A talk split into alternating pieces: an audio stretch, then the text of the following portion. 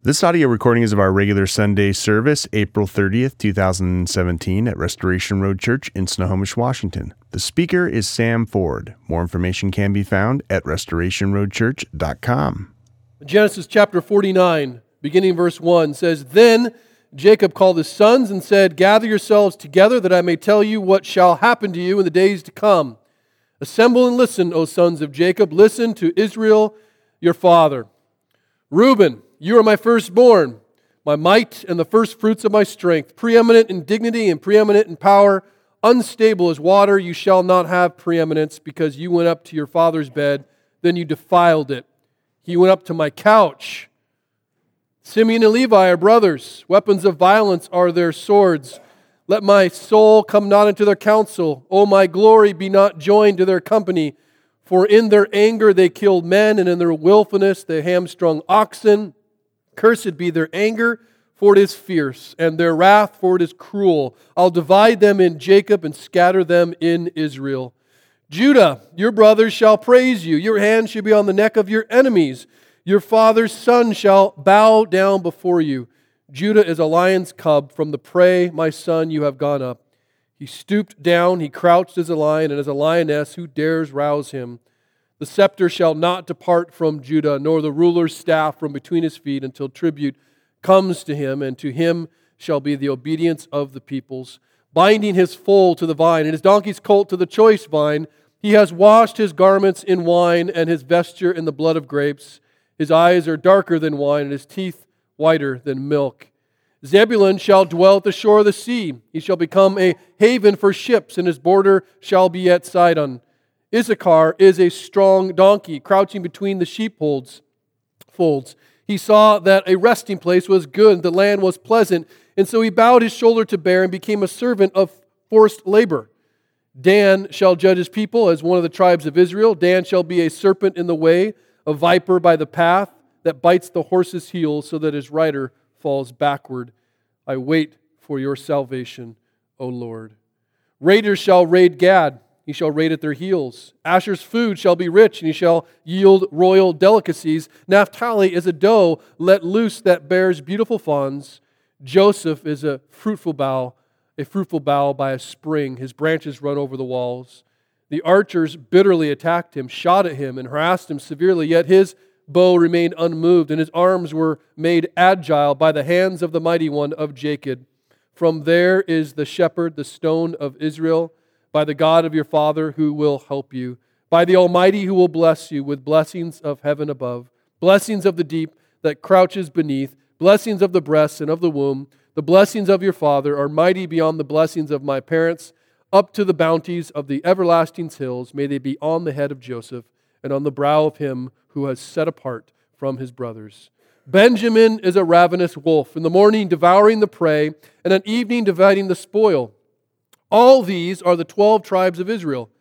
This is what their father said to them as he blessed them, blessing each with the blessing suitable to him. And then he commanded them and said to them, I am to be gathered to my people. Bury me with my fathers in the cave that is in the field of Ephron the Hittite, in the cave that is the field of Machpelah, to the east of Mamre in the land of Canaan, which Abraham bought with the field from Ephron the Hittite to possess as a burying place. And there they buried Abraham and Sarah his wife. There they buried Isaac and Rebekah his wife. And there I buried Leah. The field and the cave that is in it were bought from the Hittites. When Jacob finished commanding his sons, he drew up his feet into the bed, breathed his last, and was gathered to his people. This is God's word. And I bet it's a word that you would skip over if you're reading it on your own, because it's not super exciting. But it is important that since God put it there for us to dig into it, and I believe there's much for us to learn here. The story goes that after meeting with Joseph and his grandsons privately, he calls the 11 other sons of his to his bedside where he is going to really breathe his last breaths. And in that, he will um, proclaim judgment and prophecy. He will speak to each of his sons personally, and he will really, like a dad, reveal the reflections of what he thinks about their past character, and then he will foretell what he expects their future prosperity will be. And he's not just speaking as a father, he is speaking as a father with opinions about his sons, but he's also, because it's a patriarchal blessing, he is, as God's chosen servant, speaking for the Father, and he's revealing it just not his expectations, but reality, what is going to come to pass. And so these boys are together. They're called together, and they couldn't be any more different than one another. They are very diverse, and they're expected to live separate from Egypt, even as they live in the nation of Egypt, but not to be separated from each other. They'll not just have their own families to worry about. And you've seen that for the most part, many of them have acted pretty selfishly up to this point, thinking about their own families. They're going to have their own families, they will lead their own families, but they'll also be part of this other thing, this family of families that has its own purpose and its own mission, of which their agendas and their personal missions fit within. This family of families is going to be called, and Jacob says this at the end, the 12 tribes of Israel. It's the first time in Scripture where this description is used, and it will be used often as you talk about the 12 tribes of Israel. And this is how the land will eventually, when they return over 400 years from now, back to Canaan, and it will be dispersed. If you read the end of Joshua, it's allotted. Everyone gets their little chunk of land, and the brothers' names are listed on there. Represents each of the brothers that are in this blessing. And if you know this history, you understand, um, or if you read history, how these brothers fared up until this point and beyond. The truth is, Genesis 49 marks a shift a little bit in the redemptive story of God. God is making, has made promises to people. He has spoken to Adam, and he has spoken to Noah, and he's spoken to Abraham, and then to Isaac, and to Jacob. And he's made these promises that, that were personal nature, but it certainly foretold something much larger beyond them about their family. And now we're seeing that God is not just going to be the God of a person, but the God of a people, the God of, yes, Abraham and Isaac and Jacob, but the God of Israel. He never created us with the intention of us having individualized, separated spirituality from one another where everyone has their personal relationship with God, though certainly in a sense we have those things. He intended for this community to exist, for the people of God to exist, a gathering of God's people, the church, a group of worshipers.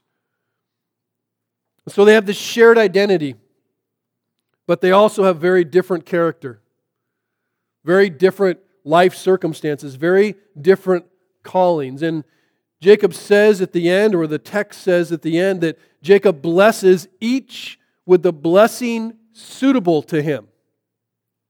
Each with the blessing suitable to him. There's some uniqueness within this one body. These aren't just merely blessings, they're prophetic blessings, reflections of what their character produces, of, of what their circumstances produced, what the God, calling of God is going to make of them. In other words, what you see is that every person within this group and, and every problem that they experience all work in conjunction with God's purposes together. So the 12 tribes of Israel, like the 12 disciples of Jesus, like the 12 individuals or couples that started Restoration Road Church, were arranged and are arranged by God for His purposes and His glory, and very different people, very unique people. They're an eclectic group. We are an eclectic group of sinners. Like, if you read the stories of these guys, these are not like rock star Christians. These guys are messed up. And if you read the disciples, like, you'd really spend time like, what were these guys like? I mean, they're just messed up. And by messed up, I mean normal right? They're not special. They're not unique. They, they don't understand things. They ask silly questions. They do dumb things. And yet, this is the group that God brings together and goes, every single one of these pieces fit together for me to bring about my glory because that's what it's all about. So if you hear nothing through this sermon, because it will be a little different, confusing, listen to this and, and remember this that every strength you might have, every weakness you or someone you know might experience or exemplify or manifest, every failure, every success, every opportunity, every wasted opportunity, every blessing, every hardship, every circumstance is ordained to bring about the glory of God through the display of His justice, display of His patience, display of His mercy, display of His grace, display of His holiness, or display of His power to make holy. It's all about the glory of God, and we see that most clearly in this blessing. We see this blessing unfold in Genesis 49 with these 12 dudes. And I want us to read it less instructively, like, okay, well, this is how I should act, as opposed to reading it perhaps much more worshipful, where we see this is what God does, this is who God is, this is who God uses for His glory, and He's much bigger than I could imagine. If He can use this kind of person and this kind of person and this kind of situation, God is much bigger than I can comprehend. I can't figure Him out, and that's a good thing. As we consider these 12 boys, I want to consider different kinds of people God uses to bring Him glory, and some might surprise you. The first one is Reuben. And Reuben was a failure. Reuben, Reuben was the one who was expected to lead. He was the firstborn. He was by culture and just by nature the, the strong one, the mighty one, the blessed one. Those are the firstborns. They're the ones who have the privilege. They're the ones who have every advantage. They are the ones who are expected to lead because of who they are. My first son will take over, will carry the name on in a special and unique way. We've talked about the firstborn in my home to the point where Fisher doesn't talk about it much anymore but he would often talk about, I get the blessing, right, Dad? I'm the firstborn. Like that makes me better than the others. Jacob describes Reuben as the best of his might, the best of his strength. And yet, Reuben was the one who sinned grievously against the family. Jacob records, and it's recorded elsewhere just briefly, that Jacob, I'm sorry, Reuben is the one who slept with one of his own wives in his own bed. It was one of his servant wives, Bilhah. He defiled his father's bed. He sinned against the family, bringing dishonor in, a, in an ugly way against the family. This is a man who, whose sin came from within and hurt the family in a unique way. And the consequence of his sin was the loss of blessing as the firstborn for himself and blessing in the future for his family. The first would end up last. And historically, he would be part of the family, but his descendants would suffer from insignificance. No great people would come out of Reuben. Nothing fantastic would be known or come out of the tribe of Reuben. And it goes without saying, but I'll say it, that there are many leaders in the church, pastors, Christians, who have failed to lead because they fell into sin, even sexual sin. The statistics are pretty shocking. But their failure, hear this, still glorifies God insofar as His holiness is upheld, and that is said that is wrong. His glory is upheld even when leaders fail that way, as much as His holiness is upheld. See, there's a time to show grace to leaders when they fail like this and when they screw up. But there's also a time, as Paul says in his letter to Timothy, to rebuke those leaders in the presence of all, so that the rest may stand in fear. Rebuke in the presence of all. And you realize that all the brothers are there. Because he kind of shifts to third person at the end, and you can see he says, speaking to him, Then you defiled it. He went up to my couch, talking to the brothers, warning the brothers about the ugliness and the consequence of sin. Those who fail to lead and fall like this glorify God when their sin is used as an example for others. And that's what's happening here with Reuben about the consequences and the horribleness of sin. But he also talks about two other of his sons, his oldest sons, Simeon and Levi. He puts them together and talks about their sin. There are those whose sin is used an example, and I would argue that there are those whose sin is actually employed as a ministry by God. Brothers Levi and Simeon, blessed together, sin together, do great things together, do horrible things together. They are the worst influences on each other. Because of their sin, they have great loss. Simeon and Levi were known to be violent. Jacob talks about how vengeful they were. And what he is talking about is the story of their sister, Dinah, who was captivated by a prince. Some say she was raped, some say she was promiscuous, but the reality is they slept together and shouldn't have and brought dishonor to the family. And bro- the brothers got angry. Dad didn't seem to care, wasn't doing anything. And after they decided to take into their own hands, they looked at him and said, Would you have us, would you have them treat our sister like a prostitute? In their anger, what they had done was the victimizer had wanted to marry Dinah and came to him and said, What do I got to do to marry your sister? He said, That's fine, you can marry her. As long as all of your city becomes part of our family. In order to become part of our family, you guys got to get circumcised. All of you. This guy really must have wanted to marry Dinah. And that city must have really respected that leader because he went back home and said, All right, city, come together.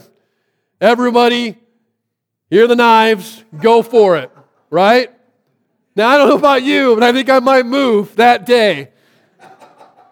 But they all were circumcised. And in their moment of woundedness, Simeon and Levi went into the city, slaughtered them all, killed them all. Now, their feelings of righteous anger were just that. They were righteous. They should be angry, but that bled into sin. And the level of violence and slaughter that they unleashed was wrong. So wrong that dad's like, I don't want you'd stay away from me. I don't want my glory to be part of you. I don't want you, I don't want to be connected with you. And you can imagine a father saying that, how, how hurtful that would be, but how serious that would be. He says, Look, you guys aren't going to have an allotment. And if you look, that's true and not true. What you see is, um, if it comes up, which it may not, well, there's a map. Yes, no, maybe so. Hey, all right. Technology is horrible. All right. Two brothers. Simeon actually gets a chunk of land in the land of Judah. The truth is, it's really still Judah's land. There's no really formal allotment. They kind of give him extra because they got too much. And Levi is scattered, but you see, he doesn't have his own allotment anywhere. So you think about that, the consequences of sin, what God could have done. He doesn't scatter them into the world. He didn't say, Get out of my land. He says, I'm going to scatter you across Canaan. And Levi, we know, becomes the Levitical priesthood. Levi becomes the tribe that mediates the relationship between God and his people. But they were the sinful ones. And what you see in that is God is glorified even by the sin of leaders. And sometimes it's by example, but other times it's employed as a ministry. And we see that Levi becomes a blessing. And even though he did something evil, even though it was horrible and worthy of condemnation, God means it for good. And he uses it for good and ends up making it one of the most important tribes to all of Israel. They don't get a portion, but they end up being a blessing. Failure to lead always results in the glory of God one way or another. And it's either going to be an example or it's either going to be a ministry. Now, let's see if we can get this back to. There we go. Moving on. We get to Judah. And Judah is a little bit different. Judah represents those who lead in their failure to the glory of God, as opposed to those who fail to lead to the glory of God. You can imagine what Judah's thinking. He hears his three brothers get pounded on.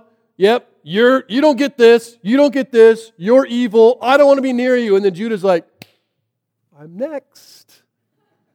What's dad gonna say? And Judah's no saint. Judah's got a very colored past. Judah's in the same category with these guys.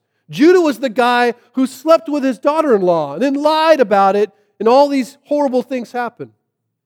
Judah was the one who instigated sending Joseph into slavery. He was the one that came up with the idea hey, we could make money off this. Let's not kill him, let's sell him into slavery. That was Judah. Judah's, by all earthly measure, not qualified to lead. Practically, he's the fourth son, so he's not the firstborn, but he's unfaithful son. He is not the biggest, he is not the smartest, he is not the best looking. The only thing that he has going for him is that God has called him to lead. Judah's descendants, according to Jacob's prophecy, will be the royal line. We speak often about Judah. The royal line is the kingly line, the line from which the Messiah will ultimately come. Jacob says, In time, your brothers are going to praise him. His enemies are all going to fall before him. All Israel will acknowledge him as king, and from him came great kings, and David and Solomon, until the one true king came, who was Jesus, called the Lion of Judah in Revelation chapter 5. He will be made to prosper, that is Judah, not because he is gifted in leading, not because he has deserved it or earned it because he is so faithful, because God has made him prosper, is the reason.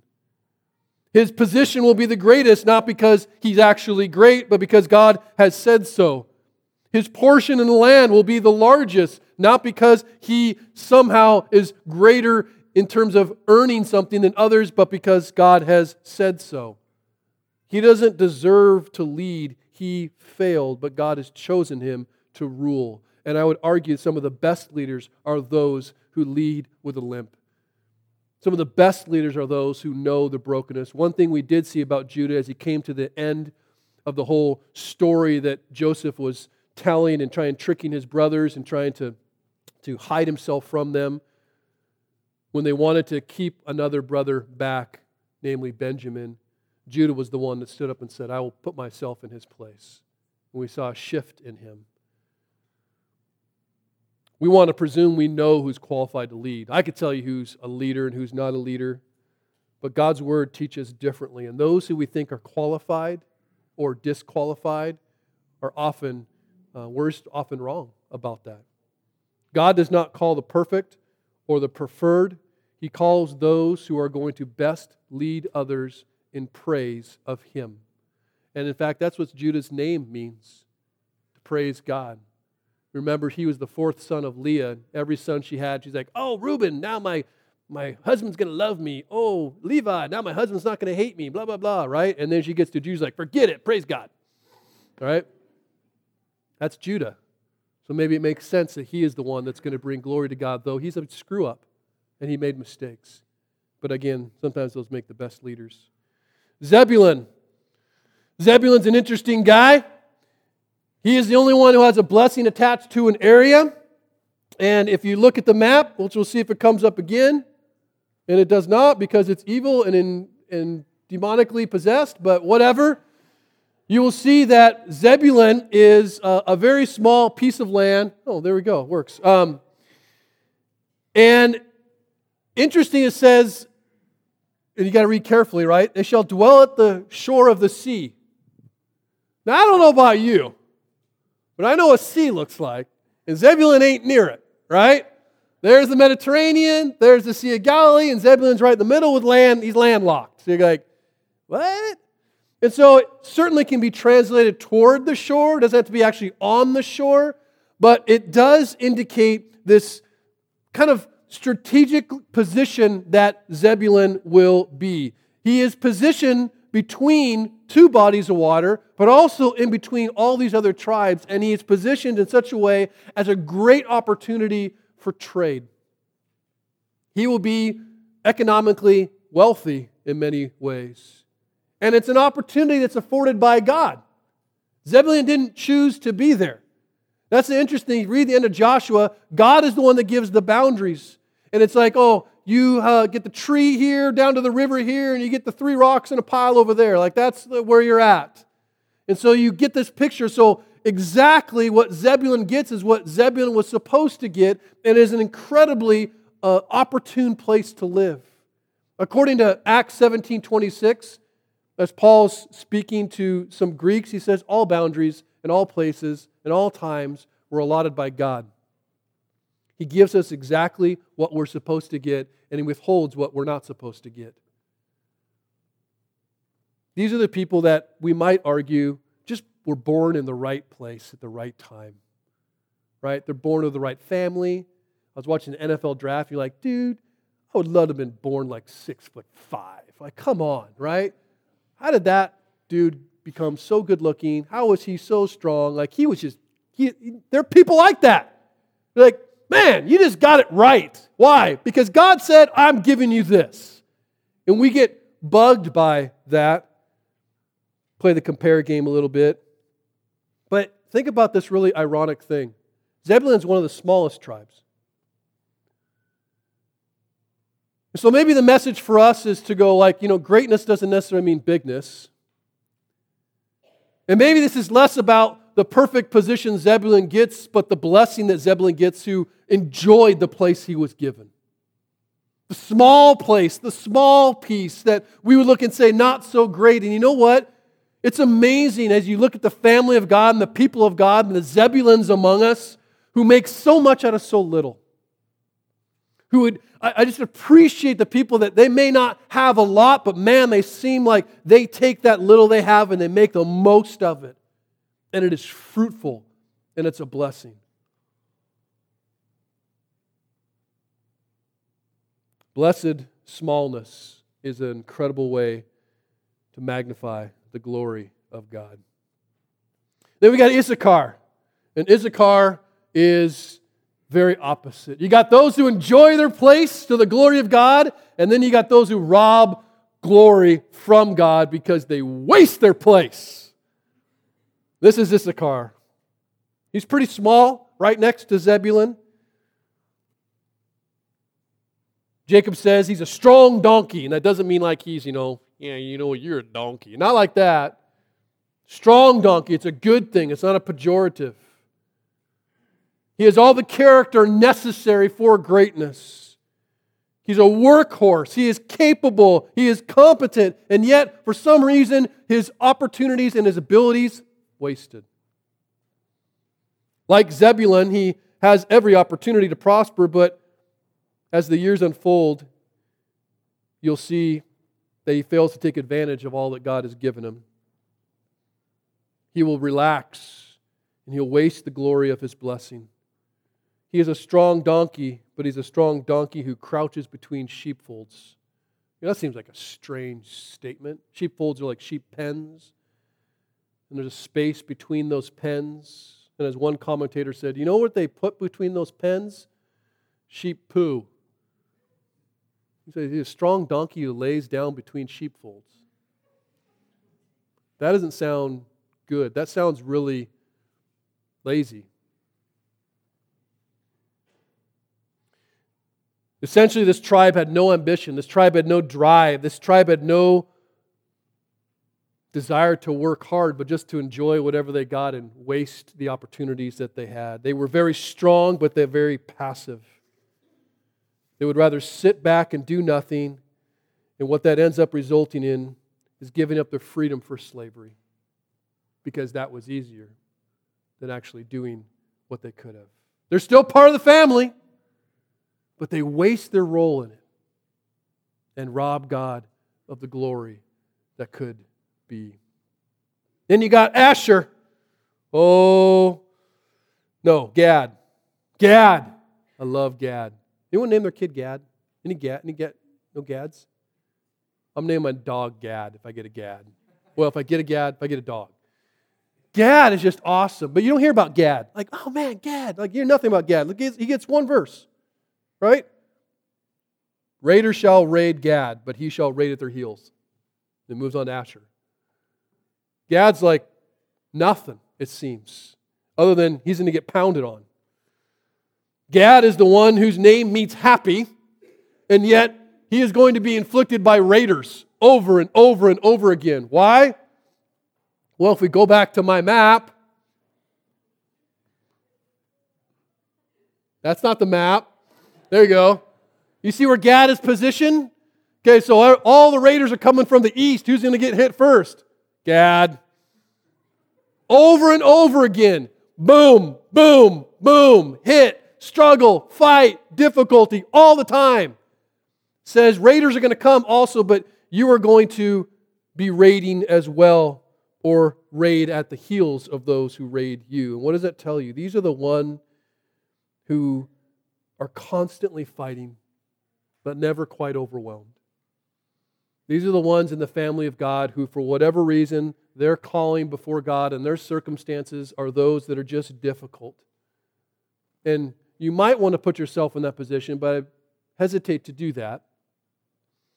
But there are those who struggle constantly, batter after battle, difficulty after difficulty, never have enough money, never have enough time, never have enough rest, never have enough ability, never ever have a cease from a fight. It's just a struggle, but they never, ever give up.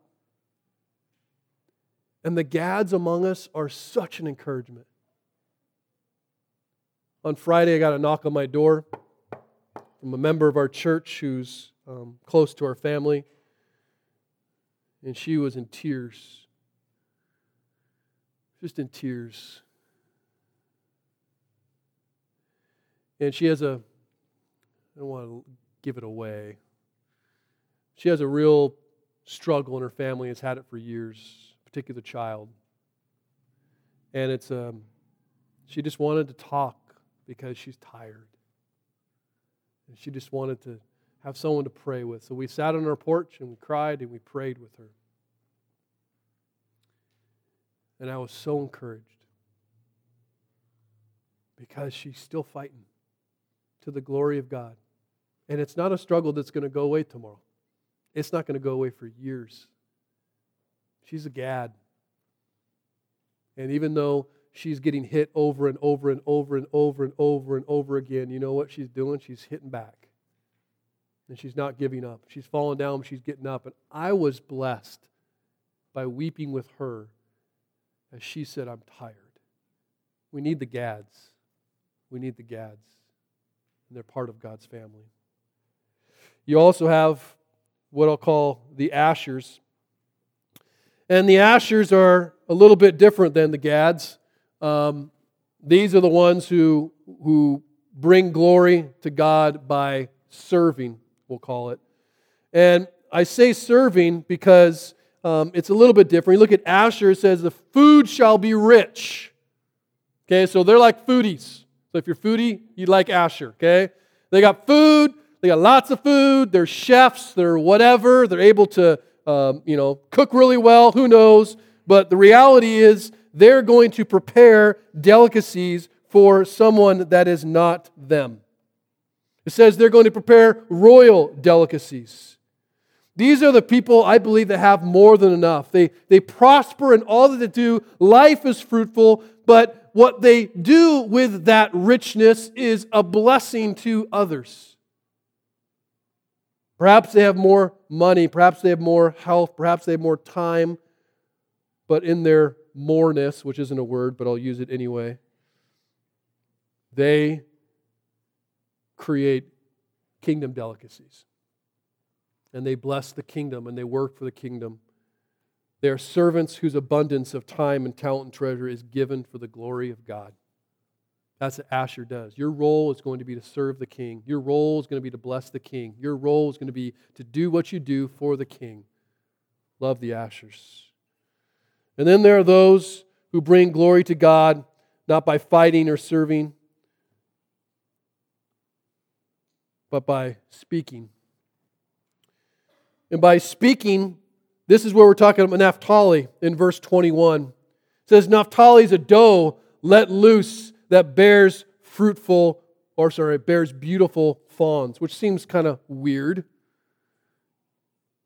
But let me try and explain it a little bit. What you have is does giving birth to fawns, right? So does giving birth to fawns. You got does giving baby, reproducing. And if you look in most translations, will have this note. It's the idea of producing beautiful words, not just beautiful fawns. From Naphtali, I believe, are, are those that came that, that really proclaimed the good news. The speakers that glorify God, whether it be on a one on one conversation, whether it be a teacher or a preacher or an evangelist, those who talk about the good news of the gospel all the time. I hear stories about Aaron Ortiz, and stories about Marin, my sister-in-law, stories about, yeah, I just led this person to Christ at the skate park. And those are like, who, how does that happen all the time with you? You guys are weird but awesome, right? there are those people where, where it just, it, they speak, they speak, and they speak, and it's beautiful because faith comes by hearing and hearing by the word of God, and it just reproduces, and like a doe, the message springs forth and it produces fawns that are made in the same image, and then they grow and, and then they produce their own with their own message. Naphtali was the place where Jesus first preached, in the area of Galilee where the Word of God came to life and came out of literally. And so Naphtali is going to produce words that will spread across Israel and bless the world. And then you eventually have um, Joseph. And Joseph is the longest blessing.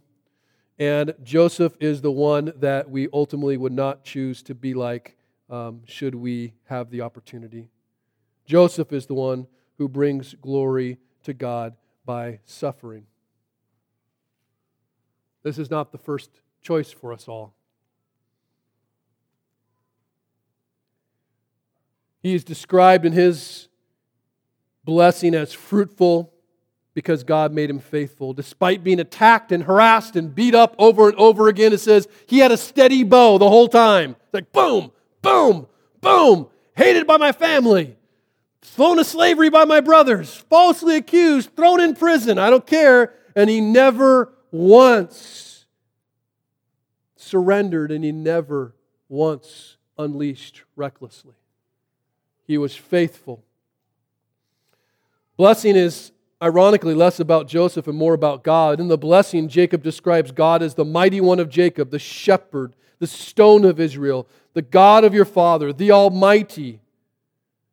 See, there are different ways to glorify God. We could lead, we can teach, we can serve, we can speak, we can bless, we can give, but few of us want to glorify like Joseph through suffering. And as much as we see Joseph like he goes through and he, he rises to the right hand of the throne of Egypt, he has all kinds of blessings and power and prosperity and joy. But the path to get there, as much as we would love to enjoy that, is not one that we would choose. But that's okay because God sometimes chooses it for you. God is the one, as we'll see next week, that chose the path for Joseph. And many of our paths are the ones that are chosen for great suffering. And as much as it's difficult to believe, there is great prosperity and joy on the other end.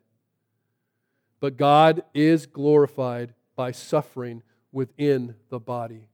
And it is those who have experienced great loss, it is those who are experiencing great pain, it's those whose circumstances have just not yielded, whom I believe I get encouraged by the most, especially when they say, The Lord giveth and the Lord taketh away. Blessed be the name of the Lord. Those are the faithful ones that bring glory to God because the bigness of their problems gets overwhelmed by the bigness of their God. And honestly, there are many times I have not suffered like many people have suffered in this church. But man, I love to hear them sing and I love to hear them proclaim. And I am encouraged by what their faith, um, how it glorifies God. And I need that. The last one, um, really last two. This is an interesting one. These are the Benjamins. I don't mean Benjamin's like, hey, Benjamins. I mean Ben, Benjamin. Benjamin is a really brief statement, and there's some Benjamins among us. There's Benjamins in every church. Says Benjamin's a ravenous wolf. In the morning devouring, the evening dividing. Now, if you know anything about Benjamin, Benjamin was like the Green Berets of Israel. Like you had a problem calling SEAL Team Benjamin, and they would like take care of it. Okay? They were tough warriors, powerful warriors, passionate warriors. They would defend God's people. The problem with Benjamin is the same thing that's a blessing about Benjamin. He's a ravenous wolf. Now, when you say wolf in the church, that has some negative connotations attached to it, right? But it's saying it positively here. Or is it? Or is it both? From Benjamin came King Saul. And King Saul was a strong leader, powerful leader, and a horrible leader. He was both. And then consider another from the tribe of Benjamin, man named Paul, who wrote 13 letters of the New Testament, who planted many churches and did many great things, dying beheaded for the glory of God. And yet, before he did those things, he was a much different person. He was a murderer of Christians. And he was doing that because he believed he was giving God glory. He believed he was defending God's name. And I wonder sometimes if Benjamin is there to warn us to not be or to be careful about how passionately we defend God. For inadvertently, at times, we end up preying upon the very sheep we're trying to defend. You get so passionate about, oh, this is right, this is biblical, this is this, which is a good thing. You want those people to be passionate. You want the Benjamins among you to defend what's right and defend what's biblical until you are using what's right and what's biblical to hurt the very people you're trying to help. That's what happened with Benjamin. And you have to be careful. But I'll conclude with, with this. The lesson that we get from this passage is not about, okay, so who am I?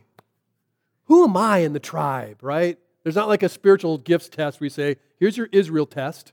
Who are you? Oh, I'm Asher. Like, no, that's not what we're talking about. The reality is, you don't often know how you're going to bring glory to God until you're reflecting upon what has happened. Some of us are going to bring glory to God through our failure. And some are going to bring glory to God through leading in that failure. Some are going to bring glory to God through our actions or our words, some through our suffering and our passion, some through our giving and our service. But I would argue that the best way to glorify God is actually through our dependence. And being in a family is probably the best place to learn that. Why do I say that? Well, if you look at verse 16, I skipped this one. This was Dan. Again, a name you don't often talk about. It says, Dan shall judge his people. These are the verses I'm most struck by. And I'm most struck by these verses because I believe this talks about those who fall away from the glory of God and those who walk away from God's people. And by that I mean the faith. I've got a list of people who have done that in the history of our church, in the history of my ministry. Those who I served hand in hand with, those who I loved and cared for, and those who loved and cared for me, and yet they walked away. and it's heartbreaking. And perhaps you know people like that. And you remember, and it's just, it's heartbreaking. But in his prediction about Dan, Jacob says, Well, you're going to judge his people. And it's, it's an idea of vindication, meaning Dan is going to be the one who is supposed to fight for his people. But then Jacob says, Well, you're going to be a serpent and a viper. And scholars argue like, is this positive? Is this negative? Like, are you a serpent like biting the heels of bad horses? And they're like, is that good? Like, what is it? I actually think it's it's bad. And why do I think that? Because you look historically and you say Dan was a really troublesome tribe. Dan was the one who introduced idolatry into Israel. Dan was the one who set up golden calves in their land. Dan was the one who became like the center of false worship in Israel. And Dan is the only tribe, for some reason, that's excluded from the list of tribes in the book of Revelation.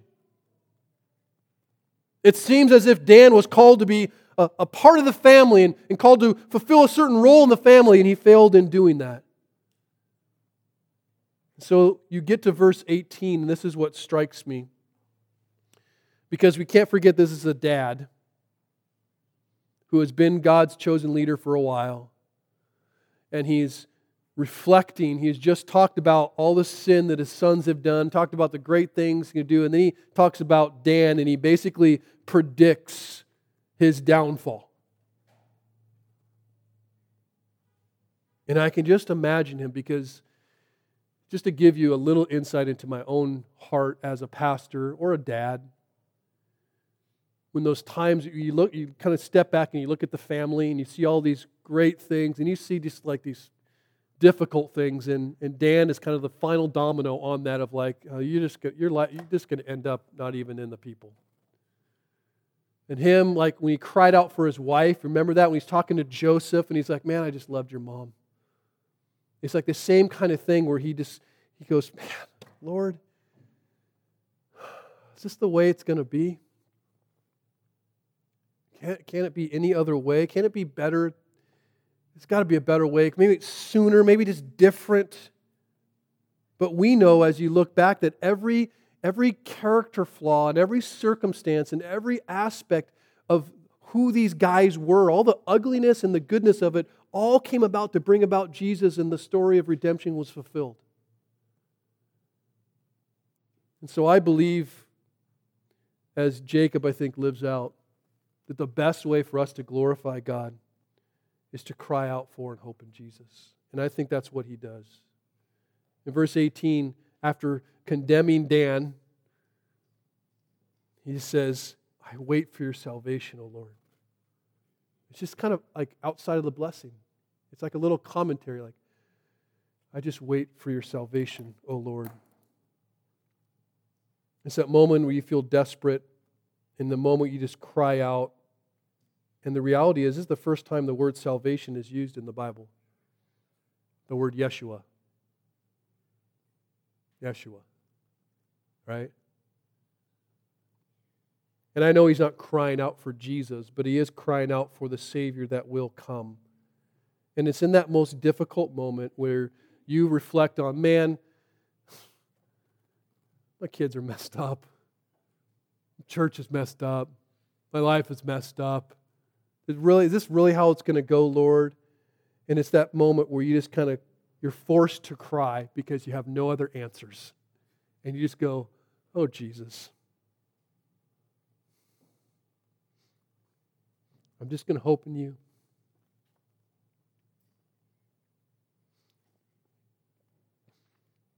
It's hard to get to that point, though, huh? Maybe admit you're at that point where you say, Help me, Jesus, because it, it doesn't make sense to me. And you just go, Man, I wish Jesus would come back right now, right? You had those moments? And I think that's what he's doing.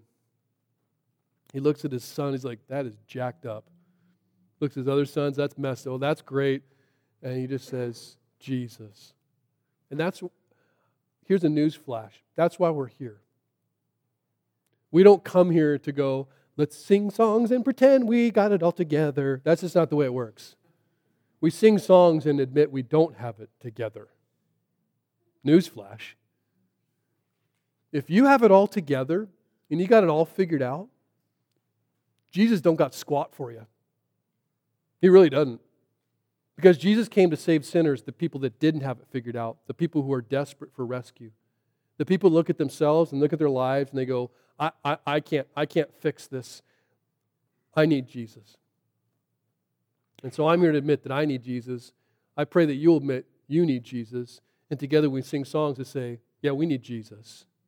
I think the most glorifying thing we can do is not figure out where we fit in the role, but really just to go, we all just need to be desperate for Jesus. Period. That's the most glorified spot we can be. And if you're struggling and fighting or suffering, and if I know that or you know that I am, and I just say, I'm just desperate for Jesus, that's the best encouragement you can give. This is the table where we all admit that. The table where we come up and we say, Yep, I don't got it figured out, but Jesus does. We come and admit that I'm screwed up, but Jesus is not. We come and say that, man, there's not a lot of hope in right now, but I'm going to hope in Him who's coming back, who promised to save me. I pray you will do that. I pray that you will sing with us as well. Give of your hearts, give of all that you have, your time, your talent, your treasure for the glory of God until He comes back or we go back to Him. Let's pray.